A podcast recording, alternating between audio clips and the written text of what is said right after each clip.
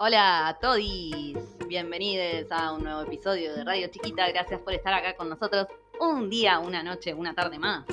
Eh, les damos la bienvenida además también al mes de septiembre, mes de la diversidad, que acaba de llegar acá por la ciudad de Montevideo. Bienvenido a Eh, septiembre.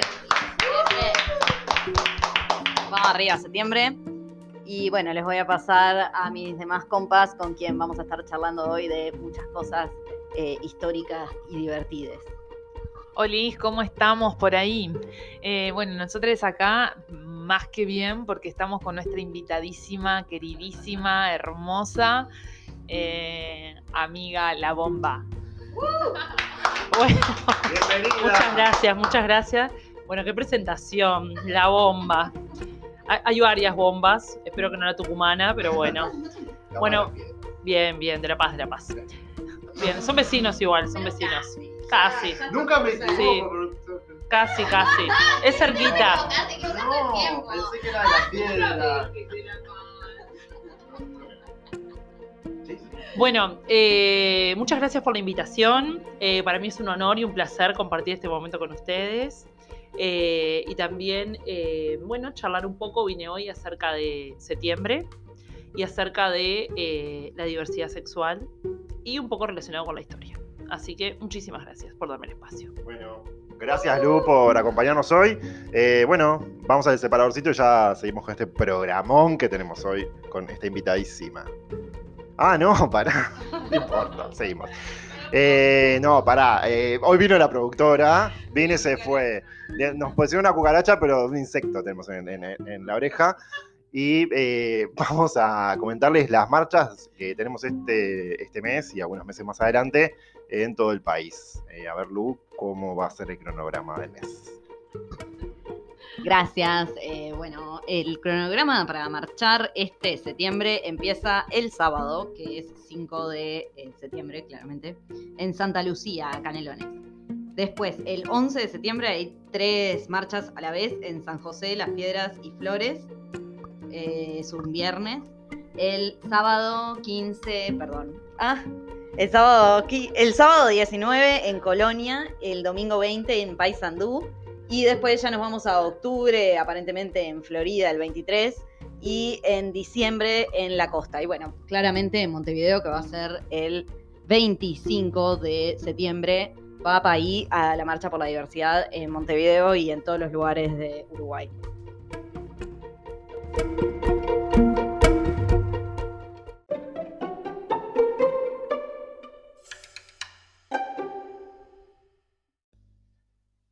Bueno, eh, arranca la clase, parece, porque nos han dicho la producción, las cucarachas que hablan a los oídos, que sos profe.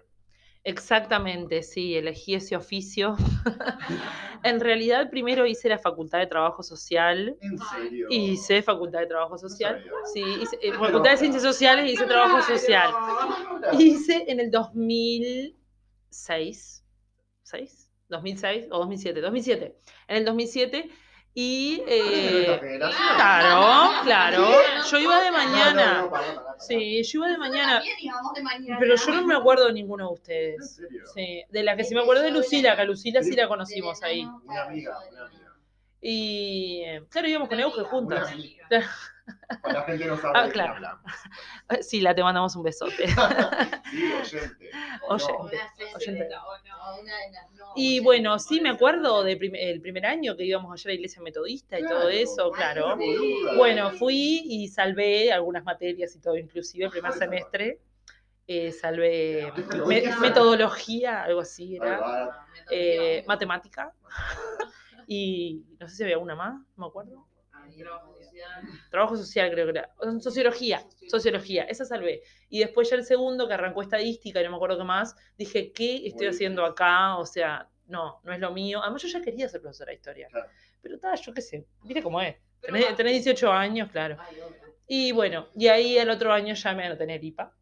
Y mm, nos juntábamos con otra gente de la Facultad de Ciencias Sociales que no la vamos a nombrar. por favor. Pero juicio.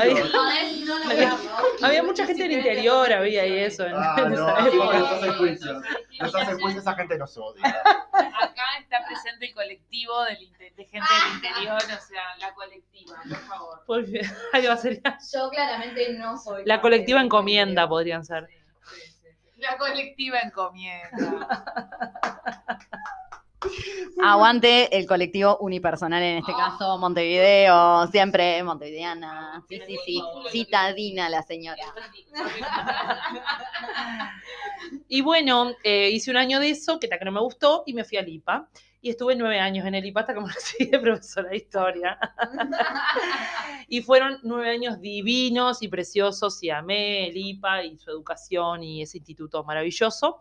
Y bueno, sí, soy profesora de historia ahora y me dedico a dar clases y soy escrita también, las dos cosas. Ah. Sí, ambas cosas. Tengo ¿Sos ese, de las ese- buenas? ese ¿Sos- currito. ¿Sos ascripta buena o, ma- o mala, rigurosa? ¿Cómo sos? Bueno, eso deberían juzgar mis alumnos, que capaz alguno hasta escuche este programa. ¿Tenés favoritos? ¿Favorites? Y sí, siempre hay favorites. siempre hay favorites y siempre hay odioses. Siempre hay de los dos, sí.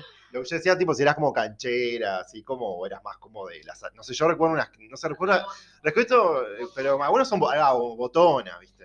¿no? Y bueno, no, en realidad yo, no Sí. sé, yo creo que soy más canchera. Mis alumnos me quieren por lo general y, y establecemos un vínculo desde cariño. O sea, así que yo creo que sí. Igual, claro, todos los días estoy tipo, al salón, Claro. vamos, adentro, dejen de apretar. Yo voy a quebrar una lanza por las ascriptas, por lo que se dijo recién. Ah, tipo. No, este, sí, eh, me acuerdo de una escripta de cuando yo estaba en primero de liceo, que uno de mis compañeros era un banana, obviamente, eh, me hizo un gesto y le dije a la escripta y la escripta lo observó. Ah, Así mira, que, tipo, bien, se bien. recomportó conmigo y, tipo, entendió que había sido una situación de abuso prácticamente, ¿no? Pues, niñes, este, varones, mujeres, este, 11 años, en fin, situaciones bizarras. Claro. Sí, bueno, yo en eso intento estar atenta también, viste, en ese tipo de cosas. Cuando yo que sé observas, pasa mucho de que observo, por ejemplo, chiquilines que tienen noviazgo, claro, son novietes, viste, gurises de 15, 14 años, y cuando ves cosas como relaciones medias violentas o medias tóxicas entre chicos, ellos, ¿no? sí, claro, y, y es la edad más brava para eso muchas veces. Ahí trato de observar y siempre estar, viste, encima de esas cosas, y bueno, el consejo, la palabra, la comunicación, en Sí, fin. sí, sí, sí. Bueno, pero mi idea en realidad hoy no era hablar de mi trabajo de ascripta, sino que, que vine a charlar con ustedes un poco acerca de, bueno, este, como decíamos al principio, estamos en septiembre y eh, vine a hablar un poco acerca de- del movimiento LGBT y sus inicios como, como movimiento político y su salida a la calle, ¿sí? Así que, bueno, eh, no sé si saben algo acerca del tema o les gustaría aportar algo desde el principio. Muy poco sabemos del tema, no, no, ni idea. O sea, va por allá. ¿Cómo vamos a saber muy poco del tema? No, por supuesto que sabemos del tema. Estamos siempre, todos los años, en la marcha por la diversidad por las calles de Montevideo, pero ta, además de estar haciendo historia por ahí, también conocemos parte de la historia, poner la marcha de Montevideo que se hace desde hace más de 25 años. Me acuerdo cuando cumplió los 25. Ah, 93. Bien, ay, le estoy respondiendo todas las preguntas que iba a hacer a Lucía, así que voy a devolverle el micrófono. Bien, sí, no, ese dato en realidad lo sabía, nomás que era desde, desde el 93, sí. Que bueno, sería un buen puntapié eso del 93, porque en realidad eh, es varias décadas después de la primer marcha, que en realidad es la marcha del orgullo gay, es el inicio, que son los 28 de junio, ¿no? La primera fue el 28 de junio de 1969 en Estados Unidos, ¿sí? En Nueva York específicamente. Y bueno, Uruguay llega varias décadas después, ¿no? Con un periodo nefasto entre medio que obviamente que no invitaba a que, a que esas cosas salieran a, a la calle, ¿no? No, Lu, a eso agregar nada más que hay este, en el libro de Saint Paul, que se llama De los baños a la calle, cuenta en realidad cuál era la realidad del colectivo, ponele, en la época de la dictadura acá en Uruguay, que era estaba media como tremendoide. Pero Sí. estaba marcha sí mucho después. Sí, claro, sí, sobre todo en lo que fue el gobierno de Sanguinetti, la, la pseudodemocracia. Digo pseudodemocracia porque de democracia tuvo poco. Eh, lo que eran las racias, por ejemplo, o sea, había una persecución eh, específica a, a las personas por, por su identidad sexual, ¿sí? Bueno, entonces eh, hablamos del 28 de junio de 1969 y les quiero contar un poco acerca de, de cómo se enmarca ese 28 de junio de 69, por qué ahí, y cómo, y, y en fin. Bueno, eh, vamos a ubicarnos en Nueva York, en Massachusetts, ¿sí? Me siento Damián Cook. ¿Conocen a Damián Cook? Sí. Te amamos, Damián Te Cook. amamos, Damián Cook. Ay, Damián Cook, si escuchás. Me encanta, no. Ay, che. Me están haciendo unos gestos innecesarios. Mirá, justo. Innecesarios esos gestos, innecesarios absolutamente. Así que amamos a Damián Cook y si nos escuchás, Damián, te amamos. Eh, hace una historia, ah, tenía una idea de historia innecesaria, no me acuerdo en este momento, así que, te- pero hace más historias innecesarias uruguayas. Gracias. Sí. ¿Ha hecho uruguayas? ¿Ha hecho uruguayas? Sí. Eh, la de los enfermeros uruguayos. ¡Basta! No, perdón. Me- me- no, no, no me estoy burlando, porque sabes, porque sabes un montón, pero a mí, mira, yo lo he visto al, al chico y me encanta. Me encanta, pero no sé cómo hiciste para ver todos los videos. No sabía que había hecho unos enfermeros uruguayos. No sabía. Así que sos fan, fan de Damián Cook y te viste todito los videos de Damián Cook. Bueno, te mandamos un beso grande, Damián. Vive en el Chaco, ¿sabían? Sí, que es súper raro. ¿Qué más sabemos de Damián Cook? Te damos ¿Dónde vive? ¿En qué calle? en el Chaca. Sos una acosadora, Lucía. Chaca. No, no es. No, ponele que hace días que. No, eh, vi uno de sus videos el otro día. Pero no, claro, sí, le vi, le rechusmeo la vida, eso sí. Pero no los acoso, oh, sí. Porque no estoy en el Chaco ni siquiera, o sea, es imposible, no sé, acosar a alguien que ni siquiera está cerca. A ver, dale, contanos. Y sos mujer, nada, eso, o sea, no lo vas a acosar. Claro, las mujeres no acosan. No, obvio, no, jamás. ¿Será? Vos decís. No, yo digo que no. Eh, bueno, eh, Lu, seguimos con lo que estamos, con la clase, la scripta al final. A ver, a ver, a ver la clase. A ver, se calla la gente del fondo, por favor. A ver, sáquese el gorro, sáquese el gorro, por favor. Muy bien. Bueno, bien, entonces estábamos hablando de el 28 de junio del 69. ¿Qué pasó el 28 de junio del 69? Bueno, nos ubicamos entonces en Massachusetts, sí, específicamente en un barrio un poco under, digamos, sí, un barrio medio del bajo, que se ubicaba un boliche que se llamaba Stonewall, ¿sí? Ese boliche era un pub en el cual se reunía, ¿sí? sobre todo gente LGBT, en el sentido de que era como el espacio en el cual era de encuentro, ¿sí? Porque vivían en una sociedad estadounidense súper represiva con el tema de la sexualidad, específicamente eh, homosexualidad y también la sexualidad propia, como la vivían ellos, ¿no?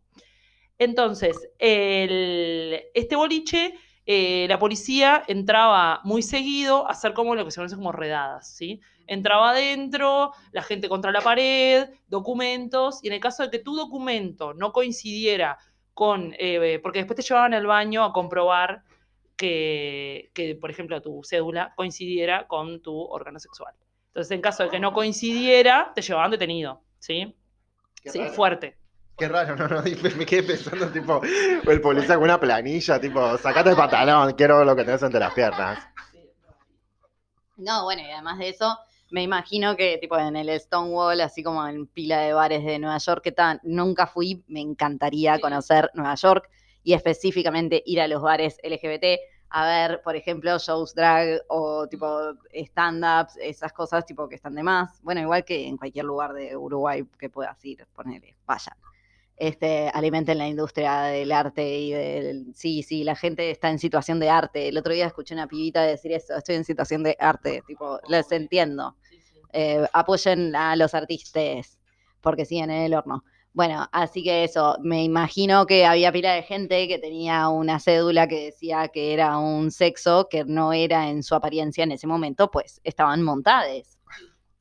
Sí, exactamente, ocurría eso. Entonces, bueno, eh, esto ocurría muchas veces, muy seguido, y obviamente que el malestar era permanente por esta situación, ¿no? Entonces, una de esas noches, sí, que había bastante cantidad de gente adentro, pero también mucha gente afuera, que todavía no había entrado porque era una hora media temprana, llega la policía, ocurre de nuevo la misma situación, pero se niegan a entregar el documento, ¿sí? Se pudrió todo. Muy al estilo Rosa Parks, ¿no? De, de no entregar el, el asiento. Bueno, es esto mismo, ¿sí? En realidad los movimientos sociales, digo, es eh, como que muchas veces ha ocurrido en la historia esto que es como una llama que se enciende. Pero en realidad es como la gota que derrama el vaso, una situación que venía desbordando desde hacía mucho, ¿no? Esto también se da en un contexto de movimientos sociales en todo el mundo, ¿sí? En todo el mundo. No era que Estados Unidos fue como una... Sí, exactamente. Ocurría en México también, por ejemplo, lo que fue la, la matanza de la plaza de Tlatelolco, el 68, o en Córdoba. Ah, eso es un, eso fue muy heavy, sí. Sí, eso fue en la Plaza de Tres Culturas, sí, es una plaza en México. Eh, que está- no están haciendo. Están, están hablando las del fondo. Se están. Bueno, se calman, se calman porque es uno, o afuera, observación, observación. Un día mis alumnos, pongo un observaciones grupales en mi vida. un día me voy a sacar las ganas y le voy a decir a mis alumnos, el decorado se calla. Sí, por favor, así. El día que te así, así.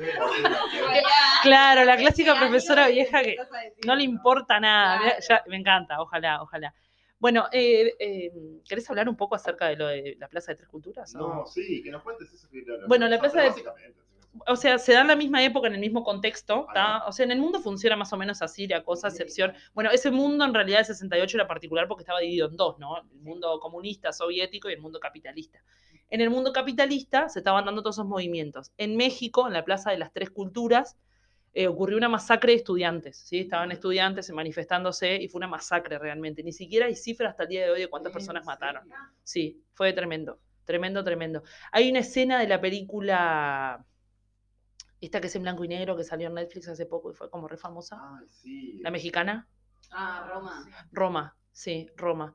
Bueno, Roma, las escenas esas que hay como de movimientos sociales y eso como que me hizo acordar mucho a lo de Tlatelolco, sí. Pueden buscarlo al que le interese, eh, Plaza de Tlatelolco, Matanza de la Plaza de Culturas. ¿cómo es? No, aparte de Tal, te- ahí tenés que deletrear. Talteloico. Te- No, es Tele, Tlaltelolco. Ay, no, ¿cómo? Ay, pero no sé, es T-L-A. L, ay, no sé, lo digo a ver de nuevo, Tlaltelolco. Bien, ahí busquen información, es súper interesante. Y teníamos el caso cercano del Cordobazo. En. Instagram. Bien, lo compartimos en Instagram. El del cordobazo no sé nada. No. Ah, bien. Bueno, el Cordobazo también fue en Córdoba, ¿sí? Y también tiene que ver con una agitación social tremenda, ¿sí? Que la gente sale a la calle a romper todo. Y eso ocurrió cerca. Acá también tuvimos nuestro 68, ¿no? Que fue como súper movido y, y...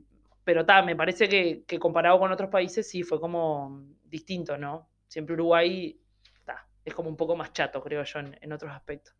Bueno, entonces, eh, volviendo al caso de Stonewall, les decía que llegó la policía, había gente afuera, gente adentro, y se negaron a entregar el documento. Dijeron, no, basta, no entregamos nada. Entonces eso generó como un cuerpo a cuerpo con la policía, un choque, ¿no?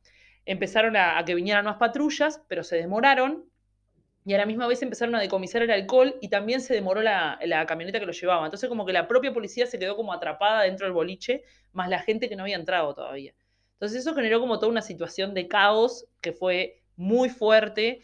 En una de las anécdotas que se leen es acerca de que la, la acusaban de corruptos y hubo como una lluvia de monedas contra la, contra la policía y fue como una cosa muy espontánea. O sea, fue espontánea. Sí. A la le tiraban a la chanchita les tirás las moneditas. Sí. Le tiraban el cambio. Qué asco, igual eso, pero está. Qué fuerte. Eh, increíble cómo pasan esas cosas y pasaban en ese momento, tipo específicamente contra esa población. Este, y bueno, y cómo siguió entonces después de eso, ¿no? Bien, entonces eh, fue como, como una llama que se prendió, ¿sí? Más que una llama, como una bomba molotov. Ahí empezaron las manifestaciones espontáneas afuera y a quemar todo en serio, prender fuego a autos, quemar todo, prender hasta, quemar hasta el pasto, como se dice. Eso duró, por ejemplo, como hasta las 5 o 6 de la mañana, ¿sí? Pero fue como algo que quedó ahí. Y ya el otro día comenzaron las manifestaciones que duraron semanas, ¿sí? Durante semanas. Entonces, eh, creó eso, un movimiento, ¿sí? que fue cada vez desarrollándose más, hasta llegar al año 1969, o sea, un año después, que en realidad no es tanto tiempo, se crea la GLF, Gay Liberation Front, ¿sí? que es la primera asociación ¿sí? de, no es de en realidad el colectivo LGBT, sino que es solamente gay, pero en ese momento tenía como un tinte revolucionario, en verdad, era como una asociación más... eh, eh, anticapitalista, contra la guerra de Vietnam, o sea, eso me parece como súper interesante también, porque no es solamente mis derechos, sino que también tiene como un concepto más de, de- de sociedad, ¿no? De sociedad no, pero de todos, no solamente de lo mío. Sí, muy bien. Y bueno, sí, no sé, o o sea, uno como persona de izquierda siempre se imagina como volcado hacia ese lado, pero bueno, también es difícil como siempre estar en el abstracto de lo, este, del principio y ahora tener que pasar por esta parte tan de, de lo material. Y bueno, como les pasó a los de Stonewall, ese día tuvieron que decir, bueno, no sé, nos amotinamos acá tres días porque si no, esto no va a parar nunca. Este, y bueno, una de las cosas interesantes fueron las protagonistas de Stonewall, fueron dos mujeres eh, trans, Mm, una de ellas, creo que las dos latinas, si no me equivoco, y una de ellas afro, onda, mm.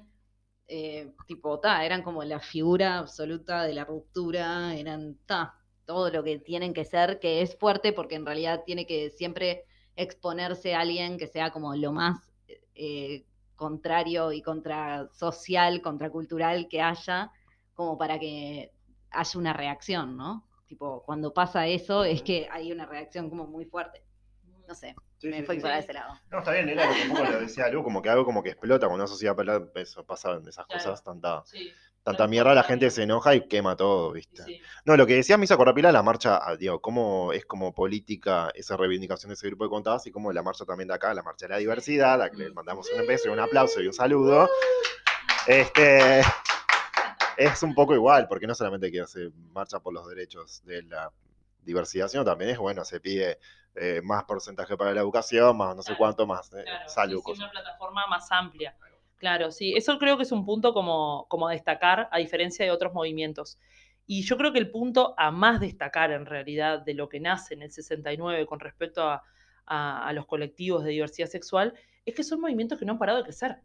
Porque a diferencia, por ejemplo, de los hippies, por poner el clásico ejemplo de fines de los 60 de movimiento social, capaz que lo- los movimientos raciales sí, pero tienen esas subidas y bajadas permanentes que es como, no sé, pero en el caso específico de los colectivos de diversidad, no han parado de crecer. No han parado. O sea, fue como una cosa que eh, reventó y no ha parado. Y para mí eso es como súper destacable. Entonces, eh, el cuestionamiento que yo hago un poco es por qué no están incluidos en, en los programas de historia, por ejemplo, que se enseñan en el liceo. Ah, no está incluido. No, no está incluido. No me jodas. O sea, Pensé que sí, no, no, tenía la, la esperanza de que capaz que sí que le estaba. Pero hubo toda una cuestión, un, tipo un lío, ¿no? Hace unos años, este, con el, con el, Sí, el tema de, bueno, Con la guía el de Codicen, con la guía. Y sí, que, nu- que nunca se pudo aprobar, básicamente, la guía de educación Menos sexual. ahora. Menos ahora, menos ahora, está a la derecha, ¿Por qué no lo hicimos antes? todo es horrendo, por la derecha. ¿Por qué? bueno, nada, eso. Este, claro, esa guía de salud sexual, eh, perdón, de educación sexual, mm, este nunca se terminó de aprobar y bueno, ahora mucho menos porque ya ni siquiera existen prácticamente los ámbitos de negociación en la NEP, ¿no? Recordemos que con la LUC creo que se eliminaron. mm. Así que ahora cagamos por cinco años. Olvídense de poder meter algo de, de cuchara en la educación, pero lo que sí pienso ahí, Lucía, y vos tenés que estar de acuerdo, pues sos de ese palo, Ay, es que los que hacen la diferencia son en el aula ustedes, Sí, tipo claro. estar ahí y, tenés, sí, claro. y tener justamente la posibilidad de hacer esto. Claro, sí, vos en realidad tenés como libertad de cátedra, sería, o sea, la, la opción de, de elegir, ¿no? De, claro, a lo que me refiero es que no están en los programas de historia, es a que no está específicamente. O sea, vos, por ejemplo, te invitan a que des movimientos sociales y te sugieren hippies o te sugieren movimientos raciales. O sea, siempre que se habla, eh, los hippies han copado todo y en realidad fue una cosa que es súper drogaban, estética. Pero to- tomaban pastillas, tomaban pastillas, nada más hacían festivales. Aguante la gente que se drogaba. Obvio. Tampoco le podés No. enseñar a los pibes de la No. generación beat y se redrogaban y estaban de más. O sea, hay que poder enseñarles. Profe, profe, tengo una pregunta. Sí. ¿Y tampoco el movimiento se incluye el feminismo? ¿Tampoco está? Por ejemplo, el movimiento feminista, no sé. Y en realidad sí, sí, pero como movimiento en sí mismo, o sea, comparándolo con la fuerza ahora, creo que estaba, no, o sea, no. El movimiento feminista, no estoy súper introducida en el tema, pero ha tenido como subidas y bajadas, me parece también, ¿no? Cuando se logra la conquista, como que, sí, no sé, eh, Más que subidas y bajadas. da tu opinión. No, más que subidas, no sé. Bueno, bueno. Eh, como que mi opinión sería como una cuestión. Nunca hubo como una. como un paradigma, no. Sí, un paradigma un poco y además una reivindicación, una plataforma reivindicativa que fuera absolutamente común a todas las mujeres que se identifican como feministas en absolutamente todo el mundo. Tipo, como no sé, se trató de que haya una internacional de los trabajadores, ponele que igual tampoco es que funcione para regular la conducta de todos los trabajadores del mundo, ¿no? Pero ponele que tampoco llegamos a eso como un movimiento feminista. Entonces, Eh, creo que falta así una cuestión más de organizativa, que es súper difícil, sí lo es, de vuelta. So- vuelve a recaer todo esto sobre los cuerpos de las personas concretas que somos nosotros. Y bueno, no sé, y tratar de hacer algo por ahí. Pero eh, es por ahí, no sé. Claro, bueno, entonces que, que este espacio sirva también como invitación, ¿no? A los profesores de historia que nos estén escuchando o a cualquier otra persona que tenga un espacio por, por su oficio o por, o por lo que le guste, de que, claro, que estas cosas tienen que ser incluidas también, ¿no? Sobre todo porque es algo súper presente, sobre todo eso, de que la historia, a ver, la historia, eh, eh, la historia no existe. Mira, yo les voy a contar un secreto. ¿Qué? ¿Lo qué? Ah. Les voy a contar el secreto mejor guardado de todos los profesores de historia y es, la historia no existe. Lo que existe son relatos que se crean a partir de las fuentes con suerte, pero están súper sesegados por lo que el historiador le pase. Y el historiador no puede ser objetivo, porque el historiador ya nació en un lugar determinado, tiene un género determinado, nació en un tiempo, espacio determinado, y por ende nunca va a ser objetivo. Entonces, la historia no existe. Lo que existe es como una aproximación a los hechos, digamos. ¿tá? Eso para los que dicen, no, tenés que leer historia, tenés que histo- porque la historia dice, Claro, ¿qué querés y no, y no, es, es muy subjetivo eso, ¿no? Muy subjetivo. Y bueno, eh, como decía, para cerrar un poco lo que estábamos hablando, eh, mi invitación es eso, ¿no? Como incluir eso también, que sea tema de debate en la clase y que sea presente, porque la historia es eso, es presente en realidad, nos sirve para eso, nos sirve para, para entender una información que vemos, nos sirve para entender un afiche que vemos en la calle, una pintada, o sea, esa es la idea de la historia, en verdad, entender el presente que mis alumnos sepan qué es la marcha de la diversidad, que mis alumnos entiendan qué es eso. Entonces, bueno, eh, eso era lo que quería más o menos eh, charlar. Y acerca de por qué no está incluido en los programas, me cuestiono si tiene que ver con eh, si hay una falta de bibliografía específica, o sea, que hay una falta como de, de- de materiales para poder armar, claro, o es ir contra el statu quo. Y, ah, pará. Y entonces la educación. ¿Cómo? Entonces el sistema educativo es este, nos enseñan eh, a status quo. Bueno, qué confusión. No, eh, lo que me encantó lo que dijiste, porque pienso que eso de que la historia es la verdad que alguien se inventó, me encanta esa idea, y es lo que dice Sara Eve además, que la historia la verdad que se inventaron. Eh, me encanta esa idea, y bueno, y vamos arriba a la mancha de la diversidad. Sí, nos, nos, nos- nos vemos todo este mes eh, saliendo por, por las calles, en la- a las ferias.